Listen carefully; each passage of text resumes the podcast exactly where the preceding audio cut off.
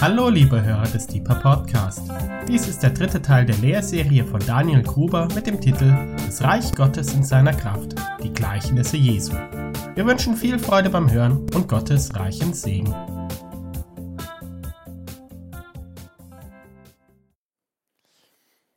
Ich habe schon zwei Teile zu dieser Serie gelehrt, letzte und vorletzte Woche. Und aufs Korn genommen haben wir oder nehmen wir Reich Gottes Gleichnisse. Das heißt Gleichnisse, in denen Jesus wirklich sagt, das Reich Gottes ist wie oder ähnliches, wo solche Formulierungen drin vorkommen, wo wir also direkt vom Reich Gottes durch Gleichnisse lernen können.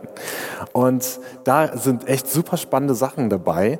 Und ich habe es ein bisschen thematisch aufgeteilt. Der erste Abend war eine Einführung in Reich Gottes Konzept und in diese Gleichnisse, die mit dem Säen zu tun haben. Flächendeckend wird gesät, das Reich Gottes angelegt auf Wachstum, ja, eigentlich unaufhaltsam. Am zweiten Abend habe ich euch mit reingenommen in die Gleichnisse, die auch sehr persönlich mit uns was hier und jetzt zu tun haben, mit Reich Gottes Kultur, mit der Frage, wie komme ich ins Reich Gottes, wie wäre ich Teil davon. Mit diesen Dingen war sehr persönlich. Und heute am dritten Abend nehme ich euch mit rein in drei Gleichnisse, die alle die Perspektive nach vorne richten auf dieses, auf wenn die Fülle vom Reich Gottes kommt oder wir da hineinkommen. Ähm, das heißt, es ist wirklich mehr so die Zukunftsperspektive, mehr so die Zukunftsperspektive, weil es hat auch immer Aspekte und Komponenten für uns jetzt, ähm, hier und heute. Genau, von daher ähm, Teil 3 der Gleichnisse, in die ich euch mit reinnehmen darf. Es sind wirklich drei Stück, deswegen ich gehe auch, wir gehen auch recht zügig durch die Gleichnisse durch. Ich lese auch alle vor, wir schauen uns die alle an. Ich habe überlegt, ob ich eins weglassen soll, aber ich dachte mir, nee, ihr seid aufmerksame Zuhörer, das schaffen wir in einer Dreiviertelstunde, ähm, durch alle drei durchzugehen und was mitzunehmen, auf jeden Fall. Und deswegen beten wir her, dass unsere Augen des Herzens öffnest, dass wir sehen dürfen und erkennen dürfen, was du uns sagen möchtest, dass du reinsprichst, Herr, auch wirklich in unsere Zeit reinsprichst, wirklich in unserem Alltag, dass du uns weise machst durch dein Wort, dass du uns erfrischt durch dein Wort, dass du uns lebendig machst durch dein Wort und dass du wirklich tief eindringst, Herr, ähm, auch so wirklich in unsere unsere tiefen Gedanken damit. Amen. Das erste Gleichnis steht in Matthäus 20, 1 bis 16. Das ist eigentlich ganz schön. Die Gleichnisse stehen immer am Anfang der Kapitel, deswegen kann man sich das ganz gut merken heute Abend. Und um das zu verstehen, das Gleichnis, möchte ich euch in die Struktur des umliegenden Textes mit reinnehmen. Wenn wir nämlich Matthäus 22, nee, Matthäus 20 anschauen, dann fängt der Satz so an, das heißt, denn mit dem Himmelreich ist es wie. Ja, also denn. Das heißt, okay, irgendwie Jesus war da in einem Prozess mit seinen Leuten und irgendwas führt dazu, dass er sagt, okay, und jetzt bringe ich euch nochmal was Grundlegendes bei, wie das Reich Gottes so tickt. So, denn. Also die Frage, okay, Jesus, was ist davor passiert, damit du sagst, okay, jetzt, das müsst ihr hören, weil ihr habt was Grundlegendes noch nicht ganz verstanden. Also schaue ich mir das davor an und es gibt zwei Abschnitte, die direkt davor sind, die sagen, die leiten hin, dass Jesus dieses Gleichnis erzählt. Der erste Abschnitt ist der von dem reichen jungen Mann.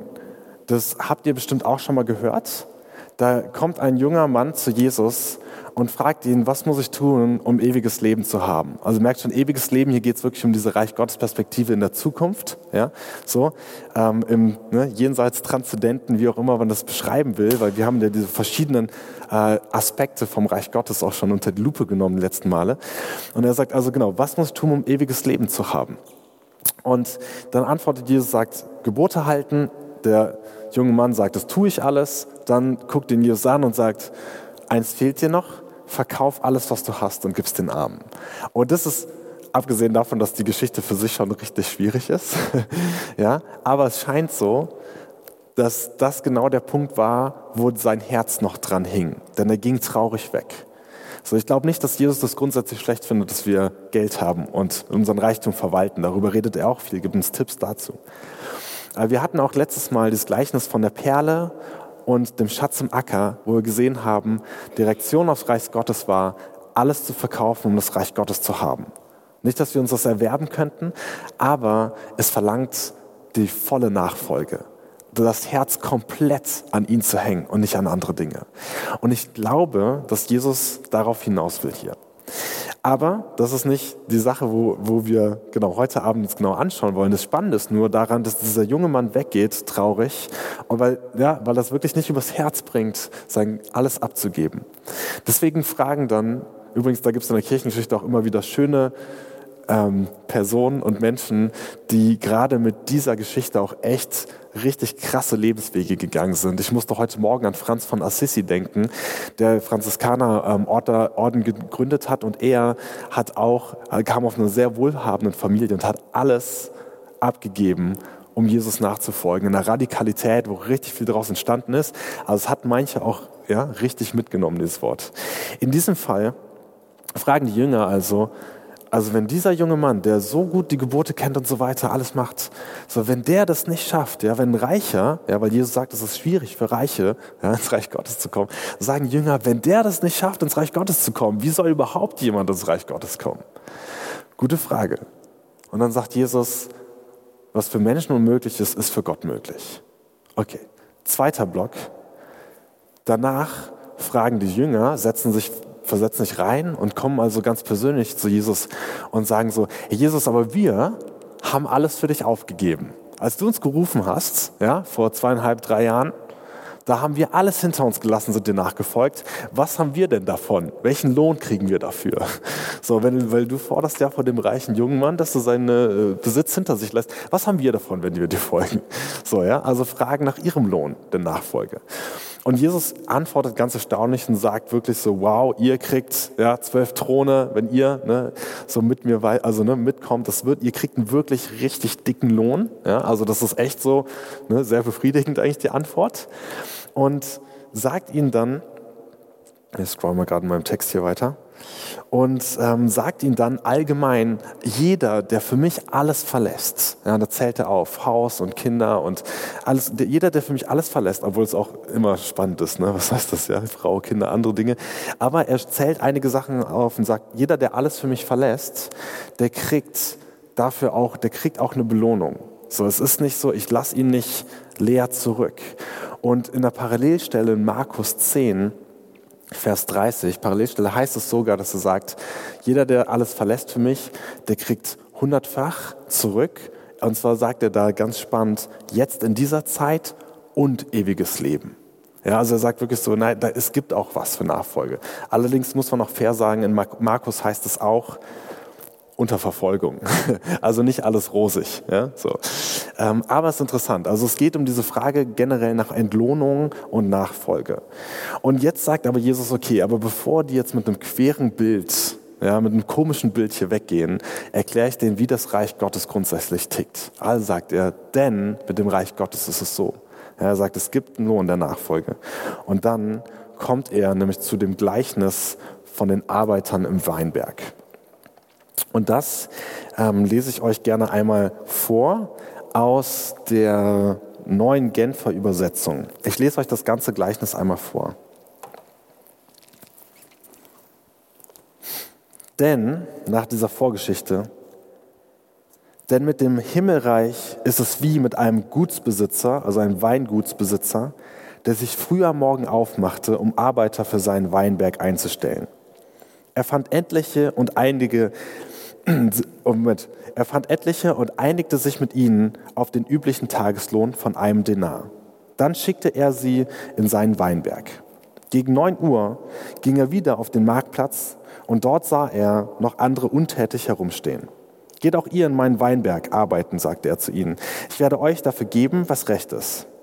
Da gingen sie an die Arbeit. Um die Mittagszeit und dann noch einmal gegen drei Uhr ging der Mann wieder hin und stellte Arbeiter ein als, es gegen, als, er, als er gegen 5 Uhr ein letztes Mal zum Marktplatz ging, fand er immer noch einige, die dort herumstanden. Was steht ihr hier den ganzen Tag untätig herum? fragte er sie. Sie sagten, es hat uns eben niemand eingestellt. Da sagte er zu ihnen, geht auch ihr noch in meinen Weinberg arbeiten.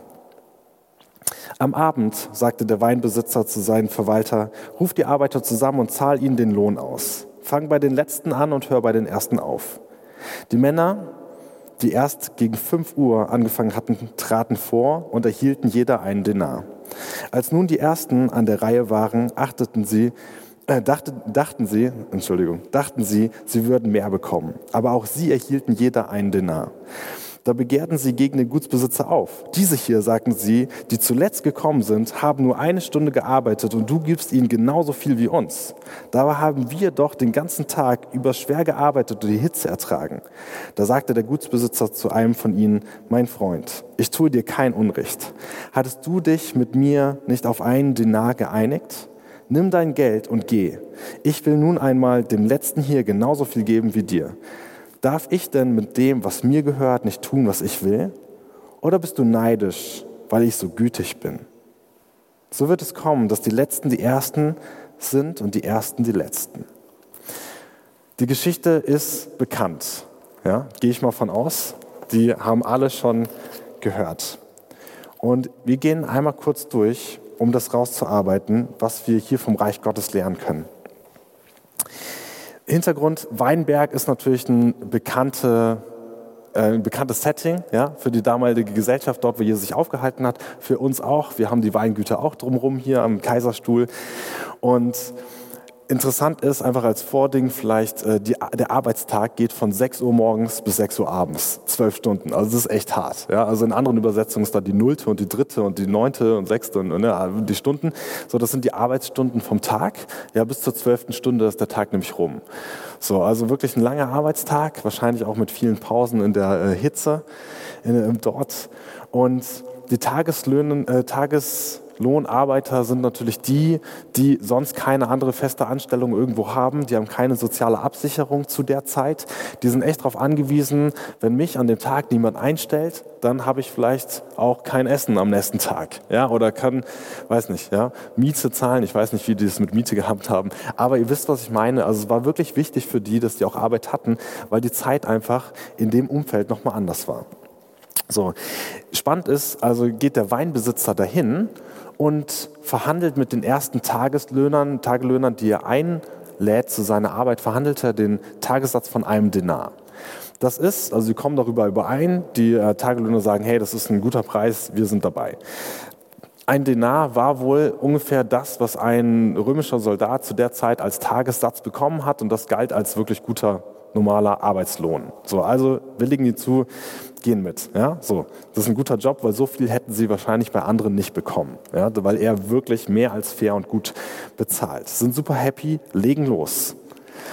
Dann geht der Wein, der Gutsbesitzer, um die dritte Stunde, ja, also um 9 Uhr morgens wieder hin, stellt wieder Leute ein. Hier sehen wir schon, die Leute, die jetzt noch da sind, haben gar keine Verhandlungsgrundlage mehr. Die sind froh, wenn sie überhaupt irgendjemand mitnimmt. Ja, so, ähm, also, weil wir lesen im Text auch, dass er hier einfach nur sagt, ich gebe euch, was recht ist. So, die verhandeln gar nicht, auch nicht um einen Denar, weil sie sagen so, hey, wenn uns überhaupt noch jemand heute nimmt, haben wir Glück gehabt, wir kommen mit. So, ja, wenn wir überhaupt noch was kriegen.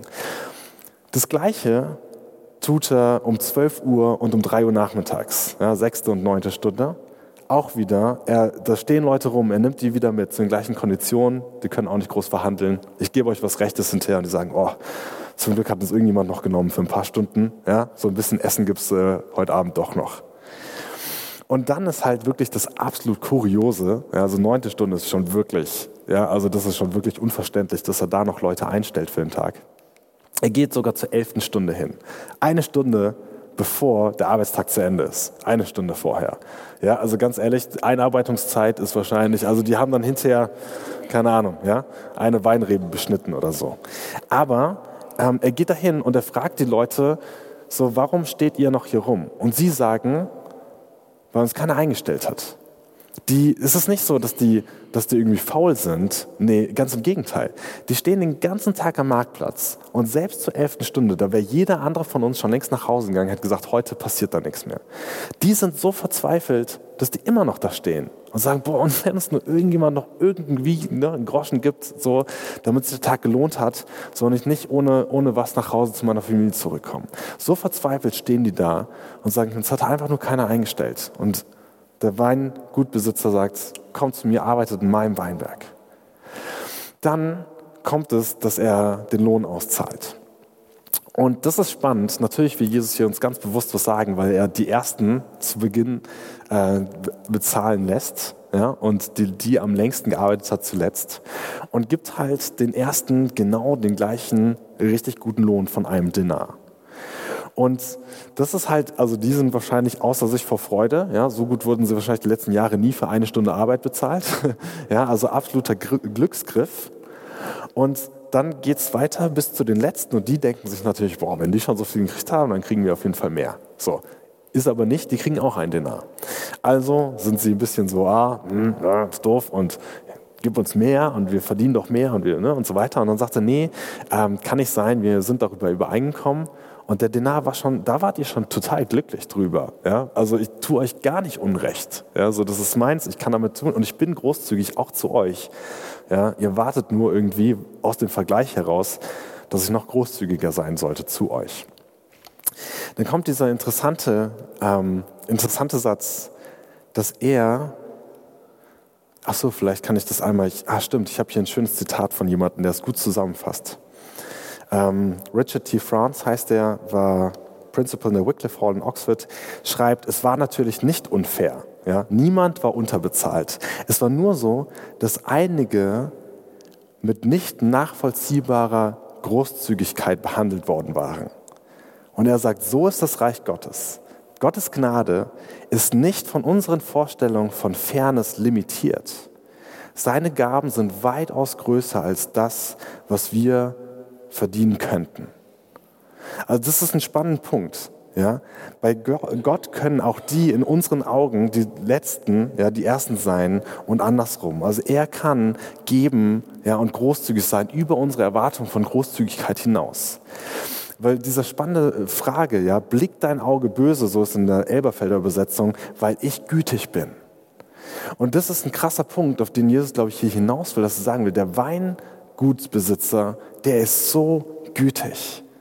Und irgendwie die von der ersten Stunde, die verstehen das nicht, obwohl sie genauso einen guten Lohn bekommen. Und da muss ich dran denken, irgendwie an die Geschichte vom verlorenen Sohn, wo der verlorene Sohn kommt nach Hause, der Vater wartet auf ihn jeden Tag. Ja? Und als er ihn sieht, rennt er hin und küsst ihn und macht ein Riesenfestmahl für ihn. Und der Sohn, der zu Hause geblieben ist, sagt, hey Vater, was ist da los? So, was ist mit mir? Ja, aus dem Vergleich heraus, obwohl er das auch die ganze Zeit alles da hatte. Und ich denke so, das ist echt spannend, wo wir Menschen vielleicht was von der Güte des Vaterherzes noch nicht verstanden haben. Weil dieser Weingutbesitzer ist einfach auch gütig, selbst zu denen in der elften Stunde noch. Die sagen, ja, ich komme mit, ich arbeite in deinem Weinberg, ja, ich bin dabei. Das ist so was Schönes, wie Jesus uns hier sagt, Leute, also macht das, die, die Belohnung im Reich Gottes dürft ihr nicht nach euren Maßstäben abhängig machen. So, ihr könnt Gott an Güte nicht, über, nicht übertreffen. Ja, so, und das sogar für die, die zuletzt, ja, die Letzten werden die Ersten sein. Und ich denke, wenn ich mich in die Situation der Jünger hineinversetze, die Jünger waren die, die ganz als erstes Jesus gefolgt sind. Das wären in dem Bild die, die zur, ja, um 6 Uhr morgens angefangen haben zu ackern. So. Und wenn ich dann in Jesus Geschichte mal ein bisschen überlege, ja, wie konsequent ist er damit? Es gibt, was wahrscheinlich die elfte, ja, elf Stunden und 45 Minuten ja, ist, so da gibt es diese Person, die neben Jesus gekreuzigt wird, ja, und die sagt so, nimm mich mit in dein Reich. Und Jesus sagt ja. So, er kriegt auch ein Dinar. Er kriegt auch das ewige Leben, obwohl er ganz zuletzt erst kommt. Jetzt könnten wir natürlich, ja, weißt du, und dann fängt nämlich das Menschliche an. Wir denken, na toll, dann warten wir doch alle so lang. ja, so, wir kriegen das Gleiche. Auf der anderen Seite, in dem Bild von dem Weinberg, hey, die haben den ganzen Tag verzweifelt darum gestanden. Das hat wirklich, wirklich, die haben elf Stunden lang verzweifelt darum gestanden, während die anderen schon längst in dem Glück waren, dass sie Arbeit hatten, dass sie wussten, sie kriegen Lohn, ja, sie waren beschäftigt, ja, also in, waren in ganz anderen Verhältnissen da drin. Aber es ist spannend, wie wir dann direkt anfangen zu denken. Und das ist also was, was uns hier ähm, Jesus lehrt. Er sagt, wenn wir fragen danach, okay, was habe ich davon, wenn ich alles aufgebe für dich? Ja, so, und wie viel habe ich davon? Und bin ich der Erste? Das ist auch so eine Frage, die ganz groß dabei ist bei denen. Ne? In deinem Reich, Jesus, bin ich der, darf ich auf dem Thron direkt neben dir sitzen? Ne? Also das beschäftigt die ständig, die Jünger. Und Jesus sagt so, hey, passt mal auf. Im Reich, Im Reich Gottes ist es so, dass jeder, der zu mir kommt, der wird gütig von mir entlohnt. Ja? Und das ist echt was Wunderschönes. Also einfach sein Maßstab an Güte ist so viel größer als unserer. Oh, was habe ich jetzt? Nochmal einen zurückgegangen. Ja gut, die wichtige Frage hier nochmal. Genau, das wäre das erste Gleichnis. Einfach von der Güte, ja, von dem einfach, wie gut das Herz Gottes ist. So, und wir missverstehen das sogar manchmal. Das ist echt krass. Gehen wir zum zweiten Gleichnis. Ihr seid ready? Ja? Gehen ins zweite Gleichnis. Matthäus 22, 1 bis 14. In Matthäus 22, 1 bis 14 startet ja, in Vers 1 das mit folgendem Satz, das da heißt, mit dem Reich der Himmel ist es wie mit einem König, der seinem Sohn die Hochzeit bereitete. Ist schön. Ja? Wir haben heute ein bisschen darüber geredet. Wir werden demnächst mal eine Lehrserie haben, wo es ein bisschen auch so um Braut, Bräutigam, Intimität, so Geschichten geht. Ähm, und hier ist es eine Hochzeit. Überhaupt deswegen ein schöner Hintergrund hier mit den edlen Weingläsern. Ja? Ich hoffe, ihr trinkt heute Abend alle gemütlichen Rotwein zu Hause und denkt über das Reich Gottes nach. Und ich lese euch auch diese Geschichte vor. Matthäus 22, 1 bis 14. Jesus fuhr fort, ihnen Gleichnisse zu erzählen. Er sagte, mit dem Himmelreich ist es wie mit einem König, der für seinen Sohn das Hochzeitsfest vorbereitet hatte. Er sandte seine Diener aus, um die, die zum Fest eingeladen waren, rufen zu lassen. Doch sie wollten nicht kommen. Darauf sandte der König andere Diener aus und ließ den Gästen sagen, ich habe das Festessen zubereiten lassen, die Ochsen und das Mastvieh sind geschlachtet, alles ist bereit, kommt zur Hochzeit. Aber sie kümmerten sich nicht darum, sondern wandten sich ihrer Feldarbeit oder ihren Geschäften zu. Einige jedoch packten die Diener des Königs, misshandelten sie und brachten sie um. Da wurde der König zornig ich meine, die Reaktionen sind manchmal auch echt immer, immer wieder recht heftig in diesen Gleichnissen. Er schickte seine Truppen und ließ die, die Mörder töten und ihre Stadt niederbrennen. Dann sagte er zu seinen Dienern, das Hochzeitsfest ist vorbereitet, aber die Gäste, die ich eingeladen hatten, hatte, waren es nicht wert, daran teilzunehmen. Darum geht hinaus auf die Straßen und ladet alle zur Hochzeit ein, die ihr dort antreffen, könnt. Die Diener gingen auf die Straße und holten alle herein, die sie fanden, böse ebenso wie gute, und der Hochzeitssaal füllte sich mit Gästen. Bis dahin wäre die Story super und jetzt gibt es noch einen Anhang dazu, zwei Verse, drei Verse. Als der König eintrat, um zu sehen, wer an dem Mahl teilnahm, bemerkte er einen, der kein Festgewand anhatte. Mein Freund, sagte er zu ihm, wie bist du ohne Festgewand hereingekommen? Der Mann wusste darauf nicht zu antworten. Da befahl der, befahl der König seinen Dienern, bindet ihm Hände und Füße und werft ihn in die Finsternis hinaus, dorthin, wo es nichts gibt als lautes Jammern und angstvolles Zittern und Beben. Denn viele sind gerufen, aber nur wenige sind auserwählt. Also wieder eine sehr, heft, sehr heftige Geschichte. Ja, man könnte sagen, gut, die wollen nicht zur Hochzeit kommen, selber schuld. Aber es ist auch wirklich, wirklich heftig. Und hier, ähm, genau, gehen wir einmal das durch. Schauen wir uns die äh, Geschichte genauer an. Also was, was passiert? Weil von einmal drüber lesen ist so, ja, die haben, haben wir schon alle mal gehört, aber nochmal reinzutauchen. Erstens, die Eingeladenen werden gerufen. Also es war durchaus üblich damals, dass Hochzeitsgäste eingeladen wurden und dann, wenn alles bereit war, wurde ihm Bescheid gesagt, jetzt könnt ihr kommen. Also konnten sich vorbereiten und dann, jetzt geht's los. Also die Eingeladenen werden gerufen und sollten eigentlich direkt kommen passiert nicht. Also geht die Einladung wiederholt raus. Das ist schon überhaupt eine schöne Sache, dass die Einladung nochmal rauskommt. Dann ist es aber heftig, weil sie auf zwei Arten rea äh, reagieren. Und zwar das eine ist, die einen ignorieren die Einladung und die anderen bringen sogar die Diener um, die die Einladung überbracht haben. Und daran sehen wir, die Eingeladenen waren nicht würdig, ja, weil sie einfach nicht kommen wollten und sogar echt heftig reagiert haben. Also geht eine neue Einladung heraus. Jetzt ist allerdings interessant oder, oder wichtig für das Gleichnis, für das Verständnis dieses Gleichnisses, dass wir auch hier uns den Kontext anschauen, in dem diese Gleichnisse gebracht wurden. Und da sehen wir in dem Gesamtkontext, dass es wichtig ist, das Gleichnis mit den beiden Abschnitten davor zu sehen. Ja, weil Jesus reagiert auf die Ablehnung der jüdischen Obrigkeit und Autoritäten. Da heißt es zum Beispiel, also das sehen wir in Matthäus 21, 23, wo es heißt, Jesus ging wieder in den Tempel, während er dort lehrte, kamen die führenden Priester und die Ältesten des jüdischen Volkes zu ihm. Das ist seine Audienz, das sind die Menschen, die da sind und mit denen er spricht. Mit denen kommen Gespräche zustande und es gibt drei Gleichnisse, die ähnlich sind wie das, was wir hier vor uns haben mit der Hochzeit. Hier ein anderes ähm, Zitat, wo jemand diese drei Gleichnisse zerlegt hat und darüber zusammenfassend sagt, in allen drei Gleichnissen geht es darum, dass eine Gruppe ihre privilegierte Position verliert und durch jene ersetzt wird, welche sie ursprünglich verachtet hätten. Ja, also ein Wechsel irgendwie, der da stattfindet. Und man sieht auch, dass nach dem Gleichnis geht es auch weiter, also sozusagen dieser Kontext, ja, mit, um wen es da geht. Ähm, nachdem er die Gleichnisse beendet hatte, heißt es, daraufhin kamen die Pharisäer zusammen und berieten, wie sie Jesus zu einer Äußerung verleihen, verleiten könnten, die sich gegen ihn verwenden ließe. Ja, also das ist der, Konter der Konflikt, der, ist, der liegt richtig in der Luft ja, an diesem Punkt. Und das ist der Kontext von dieser Hochzeitseinladung. Jetzt will ich da nicht zu viel drauf eingehen, nur ein paar Worte vielleicht, damit ihr es inhaltlich versteht. Hier spricht Jesus schon von einem krassen Wandel. Wir haben ähm, im Hinterkopf ja, bei sowas, so Wortfeld, Semantik, ähm, wenn sie die, die, die einladen zur Hochzeit umbringen, dann ist natürlich direkt in unserem Hinterkopf, oh ja, die ganzen Propheten. Ja, Jesus spricht davon manchmal, die Propheten sprechen davon manchmal, dass das Volk, die Propheten, die zu ihnen geschickt wurden, um sie einzuladen zur Hochzeit, einfach gesteinigt haben. Ja, Jesus ist nur ein, kleines Stückchen weiter, richtig traurig über Jerusalem, weil er sagt, so wie oft wollte ich euch eigentlich ja, schützen und zu mir ziehen. Das heißt, das ist das, was da drin versteckt ist, weswegen die Autoritäten natürlich nur noch ein bisschen wütender werden.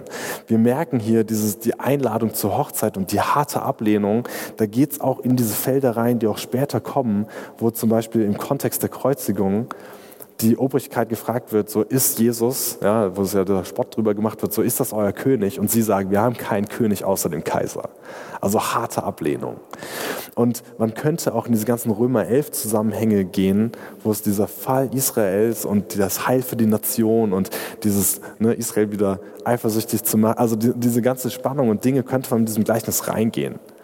Aber ich will ja mehr daraus lernen, was, ist, was können wir hier an dieser Stelle von diesem Gleichnis vom Reich Gottes lernen und merke, die Frage oder dass wir sehen, das, was wir vor allem rausziehen können, ist, es gibt eine Hochzeit und auch wir sind dazu eingeladen. Das ist eigentlich das Krasse.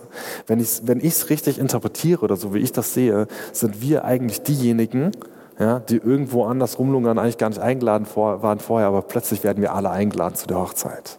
Und das ist der Hammer. Und ich finde das spannend, dass Jesus wieder vom Reich Gottes hier spricht mit so einer gütigen und großzügigen Einladung, ja, eine Hochzeitseinladung. Also es wird gemeinsam gefeiert. Er will, dass wir dazukommen. Und das Spannende ist im Text, Gute und Böse werden eingeladen. Wir würden wahrscheinlich jetzt nur die Guten einladen, ja? aber Jesus so, das geht raus an alle, diese Einladung zum Reich Gottes dazuzugehören. Es geht raus an alle. Wir denken an Qualifikationen und andere Dinge. Er sagt, es geht raus an alle, an Gute und Böse. Lad sie alle ein, die du irgendwie finden kannst. So, die sollen alle zum Reich Gottes dazukommen. Das ist so schön, es ist nicht limitiert. Ja, wieder, so das große Herz Gottes. Ja? So der Lohn, alle kriegen den einen Denar.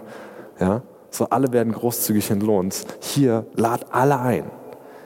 Es bleibt nur eine Sache bei den Eingeladenen. Ne, zwei Sachen. Das erste, sie müssen die Einladung annehmen. Ja, wir hatten das beim ersten Abend sehr intensiv, dieses, wie können wir das Reich Gottes, wie kommt das Reich Gottes? Und dieses, die erste Antwort, es kommt. Egal, was du tust. So, weil du kannst das nicht produzieren, du kannst das nicht bauen. Ja? Du kannst dem Raum geben und du kannst es wie hier annehmen. Du kannst die Einladung annehmen. Und das Zweite ist hier, dass du kannst in weißen Kleidern kommen, also Vorbereitung. Das ist dieser Nachtrag, ja, der auch hier Platz bekommt in weißen Kleidern, vorbereitet. Nicht nur irgendwie reinstolpern so, ja vielleicht schon, aber in weißen Kleidern. Und da wäre natürlich, wenn man da weiter in die Richtung forschen will, ich kann mir vorstellen, man hat in der Offenbarung später viel von der Thematik von weißen Kleidern auch, ja, reingewaschen durch das Blut Jesu. So, ich finde, das ist schön. Ich weiß nicht, ob das das ist, was er sagen will, oder ob er nur sagen will, nimm es an und geh auch vorbereitet hin. Ja, so. Aber das wäre eine Richtung, in die man weiter denken könnte. Okay, also das ist das Zweite. Es ist auch wieder vorausschauend. Ja, also wenn wir unser, die Frage nach unserem äh, Konzept vom Reich Gottes, wir haben das hier und jetzt, aber wir haben auch das Vorausschauende, was erst noch kommt. Ja, und in dem Fall ist es die Hochzeit und die wird in der nächsten Geschichte noch etwas konkreter. Das ist übrigens interessant, also Matthäus 25 ist das dritte Gleichnis. Ich habe das Gefühl, die sind schon ein bisschen trockener, die Gleichnisse heute, weil die haben ja auch nicht direkt ganz so viel mit unserem Heute zu tun. Ja? So wie wir letzte Woche uns die Perle anschauen, dieses boah, alles verkaufen, ja, damit wir die kriegen. Oder dieses mit der Vergebung, was wir letzte Woche hatten, ja, die so radikal sofort unseres total hinterfragen sind diese Geschichten und diese Gleichnisse ein bisschen trockener. Und ich gehe ein bisschen mit euch durch und ich war vorher wirklich in der Vorbereitung so, oh, ich habe richtig viel zu den Gleichnissen gelesen, aber du, könntest, du kannst so viel ähm, auch da rein interpretieren, du kannst so viel da rausholen. Schauen, aber was ist aber der Kern davon irgendwie, von diesen Gleichnissen? Was ist der Kern, was wir verstehen sollen vom Reich Gottes dabei? Und wo ich auch wirklich dachte so, ha, ist irgendwie, er arbeitet dir auch neu an. Ich will auch gar nichts Falsches drüber sagen. Deswegen nehme ich euch so im Detail auch mit rein, auch in, die, in das Gleichnis selber. So, was sagt es eigentlich? Wo sind die Dinge? Und hier ähm, haben wir die, das letzte, das dritte Gleichnis, was wir auch noch durchgehen, in Matthäus 25, 1 bis 13. Und ich lese euch als erstes auch hier wieder die gesamte Geschichte vor. Matthäus 25, 1 bis 13, ein etwas kürzerer Abschnitt. Wenn der Menschensohn kommt, also wir sehen schon, hier geht es direkt wirklich ganz konkret um das zweite Kommen von Jesus. Wenn der Menschensohn kommt, wird es mit dem Himmelreich wie mit zehn Brautjungfern sein, die ihre Fackeln nahmen und dem Bräutigam entgegengingen.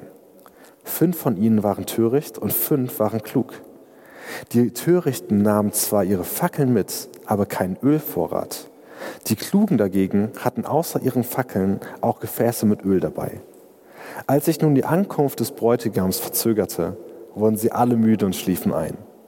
Mitten in der Nacht ertönte plötzlich der Ruf, der Bräutigam kommt, geht ihm entgegen. Die Brautjungfern wachten alle auf und machten sich daran, die Fackeln in Ordnung zu bringen. Die Törichten sagten zu den Klugen, gebt uns etwas von eurem Öl, unsere Fackeln gehen aus. Aber die Klugen erwiderten, das können wir nicht, es reicht sonst weder für uns noch für euch. Geht doch zu einem Kaufmann und holt euch selbst, was ihr braucht. So um Mitternacht.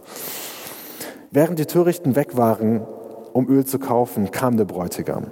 Die fünf, die bereit waren, gingen mit ihm in den Hochzeitssaal. Dann wurde die Tür geschlossen und später kamen auch die anderen Brautjungfern und riefen, Herr, Herr, mach uns auf. Doch der Bräutigam antwortete, ich kenne euch nicht, ich kann euch nur das eine sagen, ich kenne euch nicht. Seid also wachsam, schloss Jesus, denn ihr wisst weder den Tag noch die Stunde im Voraus. Das ist eigentlich richtig schön, weil das genau dieses Gleichnis wunderschön, diese Trilogie von diesen Reich Gottes Gleichnissen abschließt, weil wir waren ganz am Anfang wirklich bei dem Hier und Jetzt und jetzt sind wir wirklich bei dem Gleichnis, Jesus kommt wieder und er redet dazu, wie können wir uns vorbereiten, wenn das, Gleich, das Reich Gottes in seiner kompletten Fülle ganz da ist, wenn er wiederkommt. Und hier habe ich ein bisschen geschaut. Brautjungfern ist ganz gut, dass in der neuen Genfer Übersetzung schon so heißt, weil in der Elberfelder ist hier von Jungfrauen die Rede. Dann fragt sich so, hä, hat Jesus mehrere Frauen dann oder wie sieht das aus? Nee, es sind die Brautjungfern, die die Braut begleiten die, Brau, äh, die Hochzeit war da. Äh, so, ihr seht auch, diese, diese Gleichnisse hier sind auch, um die einfach zu entfalten, auch einfach so geschichtlich. Ja? Also es ist wirklich so ein bisschen ja, Geschichtsunterricht mit reinnehmen. Wie sah das damals aus, um das herauszuarbeiten? Ähm, sorry dafür, aber ich glaube, auch das tut uns manchmal gut. Ähm, die Hochzeit war in drei Schritten in der Regel aufgeteilt. Und zwar hatte man erst ein Brautversprechen, ja, das war meistens zwischen den Eltern Pa des Paares, ja, wo wirklich also richtig ein Ehevertrag aufgesetzt wurde und irgendwie Brautgeld bezahlt wurde und solche Dinge. Dann gab es als nächstes ähm, das Versprechen, also die Verlobung zwischen dem Paar. Das wurde auch öffentlich gemacht, dass alles mitgekriegt haben. Und dann kommt der dritte Schritt und da ist dann wirklich die Hochzeitsfeier. Das Spannende auch für diese Geschichte ist, dass nach dem zweiten Schritt, nach dem Versprechen, wirklich das rechtlich schon bindend ist. Das heißt, da kann man nicht mehr einfach so sagen, ach nee, wir heiraten doch nicht, sondern du musst dich scheiden lassen, weil du schon rechtsgültig verbunden bist. Ja, also wir haben das bei äh, Maria und Josef. So, die sind nämlich schon, diesen zweiten Schritt haben die schon hinter sich, weshalb dann Josef, als er hört, dass Maria schwanger ist, sagt so, ah, vielleicht sollte ich mich jetzt lieber scheiden lassen. Ja? Aber er muss sich scheiden lassen, weil das Kind, was geboren wird, in rechtsgültig juristisch schon in die Familie reingeboren wird, also schon auch rechtlich in die Nachfolge von Josef. Ja? Ähm, also interessante Sachen, die gerade dafür auch wirklich wichtig sind, das zu verstehen. Und hier ist es so, und das finde ich auch das Spannende, die Brautjungfern und die Braut selber ist also schon im Status, dass sie versprochen, also das, die Hochzeit ist schon versprochen. Also der erste Teil ist schon davon abgeschlossen. Ja, das ist natürlich klar, wenn wir uns das jetzt vergleichen mit wir und Jesus. Es ist spannend, ist, wir, ja, also es ist schon rechtsgültig. So, wir, ne, wir sind seine Braut und wir warten jetzt auf diesen Teil 3, die Hochzeit. So, ja, wo wirklich gefeiert wird zusammen, ja, wo das Ganze wirklich abgeschlossen wird. Das finde ich ein schönes Bild für diesen Zwischenstatus auch gerade. Ja, also finde ich es wirklich sehr, wirklich sehr interessant, dieses Bild. Und dann haben wir ganz, achso, essentiell da drin die Lampen. Es ist so, dass der Bräutigam die Hochzeit irgendwo vorbereitet. Ist übrigens nicht unüblich, dass es abends ist. Ja, also irgendwie war es wohl damals auch so, dass oft abends gefeiert wurde. Ja, wenn die Hitze des Tages weg ist, viele Leute irgendwie lange Anreisezeiten hatten, da waren abends gefeiert. Er ist jetzt wirklich unüblich spät dran aber er bereitet das Hochzeitsmahl vor und dann holt er die Braut ab und die Brautjungfern sind dabei, um den Weg zu leuchten. Also die Fackeln sind dafür dann auch wirklich wichtig, dass das Ganze dann auch zum Abschluss kommt. Und die zu den Lampen, vielleicht einfach gerade so eine Geschichte, ähm, dass die wahrscheinlich, also ich habe ein bisschen gelesen, verschiedene äh, Lampen dazu gefunden, aber eine, äh, die mir schlüssig war, wegen warum du auch so viel Öl brauchst zum Nachfüllen, und das ist die eine wichtige Aufgabe, die die halt haben. Ja, dass diese Lampen, die die hatten, welche waren, wo du eher irgendwie so, so eine Art Wickel drumherum hattest, wo das Öl drin war, woraus der Docht gespeist wurde, und das aber nur irgendwie wirklich nur einige Minuten lang, also eine Viertelstunde lang oder sowas gehalten hat und deswegen hattest du immer bei diesen Lampen eigentlich so ein Kännchen dabei, um das nachzufüllen. So, ja, das war irgendwie ganz normal, weil die einfach kein großes Volumen hatten. So, ähm, das heißt, das wusste jeder, das brauchst du einfach, ja, das ist essentiell, dass du das mit dabei hast. Ähm, jetzt ist die Frage mit diesem töricht und klug. Spannenderweise macht Jesus nicht und das würde ich eigentlich so erwarten aus meiner direkten Prätation, er macht nicht den Vorwurf oder den äh, Jungfrauen oder den Brautjungfern wird nicht der Vorwurf gemacht, dass sie eingeschlafen sind. So. Ähm, weil es ist ganz klar, hier geht es um die Parousie-Erwartung, also die Erwartung, dass Jesus wiederkommt. Wir könnten sagen, ja klar, die Kirche in 2000 Jahren ist auch hier und da mal eingeschlafen und in diesem gleichen sogar alle eingeschlafen. Ja? So, das ist interessant. Ich würde denken, das ist der Punkt, auf den es direkt losgeht. Sie sind alle eingeschlafen. Spannenderweise wird aber viel mehr angeprangert, weil sie irgendwie doch bereit waren, sobald der Ruf kam. Spannenderweise ist aber der Punkt, dass, dass, dass die kein Öl als Nachschub dabei haben. Das ist der Punkt, ähm, der wirklich hier irgendwie die Problematik ist. Also, verschiedene Dinge. Einmal kann man das Ganze, ich sag mal generell, einfach deuten. Ich habe hier eine Deutung mitgebracht, wo jemand sagt, so hey, hier, ähm, so könnte man das generell deuten, dieses Gleichnis, wenn du jetzt erstmal das Öl noch nicht total in den Vordergrund rückst. Und da heißt es folgendes, das ist in dem Fall John, John MacArthur, schreibt es, sagt er, die Botschaft des Gleichnisses ist einfach. Jesus, der Bräutigam, wird kommen. Er trifft vielleicht später ein, als wir erwarten, aber wir müssen auf diese Möglichkeit vorbereitet sein. Das bedeutet, wir müssen wach bleiben, wir müssen aushalten und für ihn bereit sein. Gleichgültig, wie spät es wird. Ja, während die Zeit vergeht und seine Ankunft näher rückt, wird es immer wichtiger, dass wir wachsam sind. Wir können uns nur zu einem Zeitpunkt auf sein Kommen vorbereiten. Jetzt. Denn wenn er plötzlich da ist, können wir nichts mehr tun. Diejenigen, die nicht bereit sind, wenn er kommt, werden vollständig und endgültig von der Hochzeitsfeier ausgeschlossen werden. Also das ist eher so die allgemeine ähm, Deutung davon. Wenn wir weiterschauen, können wir aber auch noch uns genauer, und das ist auf jeden Fall Punkt von dem Gleichnis, wachsam sein. Ja, weil es sagt, dann schließt Jesus, seid wachsam. Jetzt hat mich aber das Öl natürlich noch ein bisschen mehr interessiert, so was ist damit? Und dafür habe ich zwei Sachen gefunden. Und das erste ist das wahrscheinlich, wo ich davon ausgehe, das ist das Hauptinterpretation von dem Öl. Wofür kann das Öl stehen? Und zwar das eine lese ich euch auch vor. vor. Der äh, Theologe heißt Fritz Rienecker. Also ich habe wirklich viele andere Sachen mitgelesen dafür. Ja.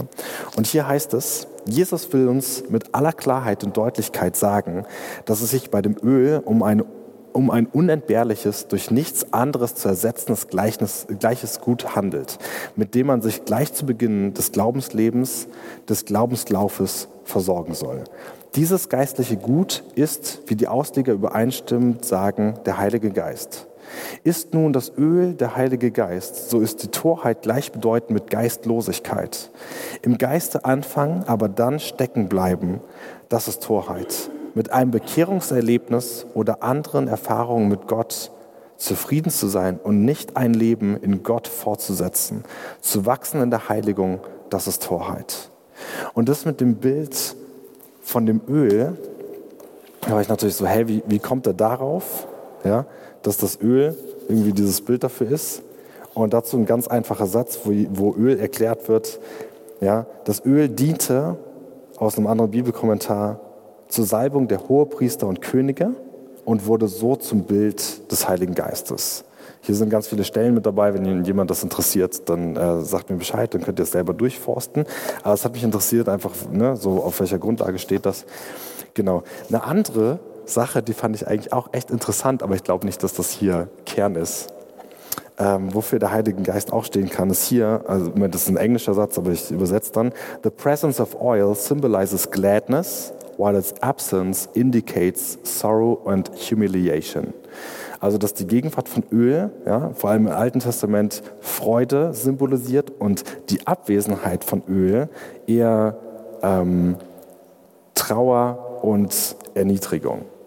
Und das finde ich auch interessant, ja. So eine Kirche, die vielleicht, aber das ist irgendwie, ist es schwieriger zu übertragen, weil wir sind manchmal erniedrigt als Kirche. So, wir sind manchmal auch, ähm, wir haben nicht immer Freude, ja, so. Aber das ist auch ein spannender Gedanke, dieses, okay, wie, wie sehr stehen wir auch in Freude drin, während wir auf ihn warten. Ähm, wobei Freude wahrscheinlich was Tieferes ist hier, als nur Happiness oder glücklich für den Moment. Aber deswegen, ich glaube, diese Sache mit dem Öl ist das Interessante hierbei. Wir wollen also erwarten, dass er wiederkommt, wachsam sein und bereit sein für ihn, indem wir nicht nur in dem Status quo verharren und sagen, gut, die Lampe ist jetzt einmal gefüllt und das saß, wir bleiben hier sitzen und das ist okay, sondern wirklich darin klug sein, dass wir geistlich uns auch immer wieder auffüllen lassen und einen Tank haben, ja, sozusagen gefüllt mit dem Heiligen Geist, mit ihm in Beziehung bleiben und damit auch irgendwie bereit bleiben für Jesus, flexibel, beweglich bleiben. Ja? Ähm, wahrscheinlich kannst du das auf andere Weise, Arten und Weisen noch füllen, aber es ist einfach spannend. Jesus sagt in diesem Gleichnis, egal wie der Bräutigam kommt, so bleibt wachsam, er wird auf jeden Fall kommen. So auch wenn es ein bisschen später wird, als ihr vielleicht denkt, er kommt und sobald er kommt, ist auch alles bereit für die Hochzeit. Die Frage ist, ist bist du bereit? So, das ist einfach auch interessant. Alle drei Gleichnisse spielen hier wirklich mit diesem Blick nach vorn. Ja? Mit diesem Blick so, okay, es wird kommen. Ja, also wir haben den Weinberg, ja, wir sehen so, okay, es geht darum, so am Ende des Tages, ja, so kriegen wir den Lohn bei ihm. Ja, das Gleichnis von der Hochzeit, so wir sind eingeladen, sind wir bereit, die Hochzeit kommt. Ja, und das dritte hier, auch wieder, der Bräutigam kommt, sind wir bereit, wenn er kommt. Also die Frage nach dem Reich Gottes, was Jesus uns beibringt mit den Gleichnissen, ist in dieser, diesem Gesamtabschnitt dieser Gleichnisse wirklich so, ja, er wird kommen. Es, wird, es gibt noch eine komplette, vollständige Vereinigung auch.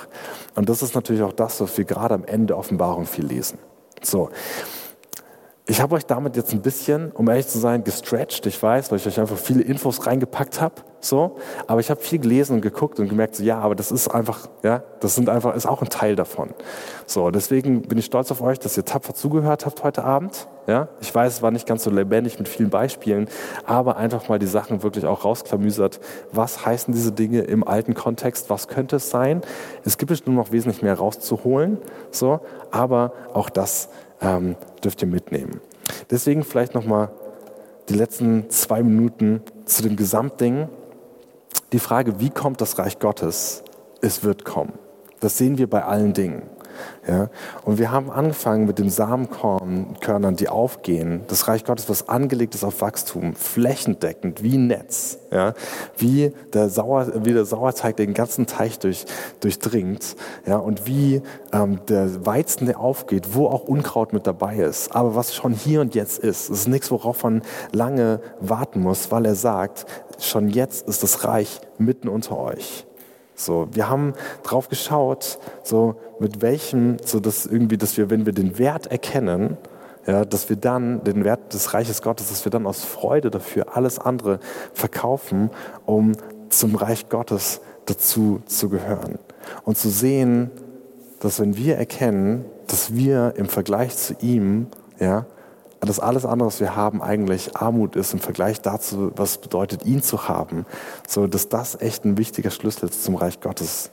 Das Reich Gottes ist auf dem Vormarsch, es wird kommen wie eine Hochzeit, zu der es bereits das Versprechen gibt. Selbst wenn er auf sich warten lässt, wird er kommen. Wir leben in dieser Spannung, dass das Reich Gottes dabei ist, bereits durchzubrechen in uns und um uns herum Form annimmt, während wir uns mit dem Heiligen Geist zusammen darauf vorbereiten dürfen, dass in seiner absoluten Gesamtheit auch noch kommen wird.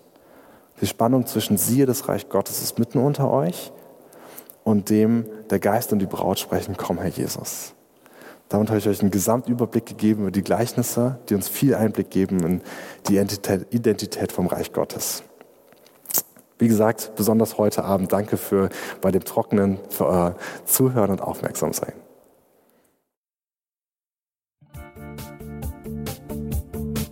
Liebe Hörer, wenn Sie noch weitere Abende aus unserer Deeper-Serie mit und nacherleben möchten, besuchen Sie uns einfach auf unserer Webseite www.gebetshaus-freiburg.de. Dort erfahren Sie auch, wie Sie uns finden können und wie Sie unsere Arbeit unterstützen können. Wir hoffen, Sie hatten viel Freude beim Hören und wünschen Ihnen noch Gottes reichen Segen. Ich reise, ich bin auf der Reise mit dir auf der Reise zu deinem Licht. Jesus, du bist mein Weg, mein einziges Ziel. Du bist mein Licht. Ich will tiefer, weiter, höher, schnell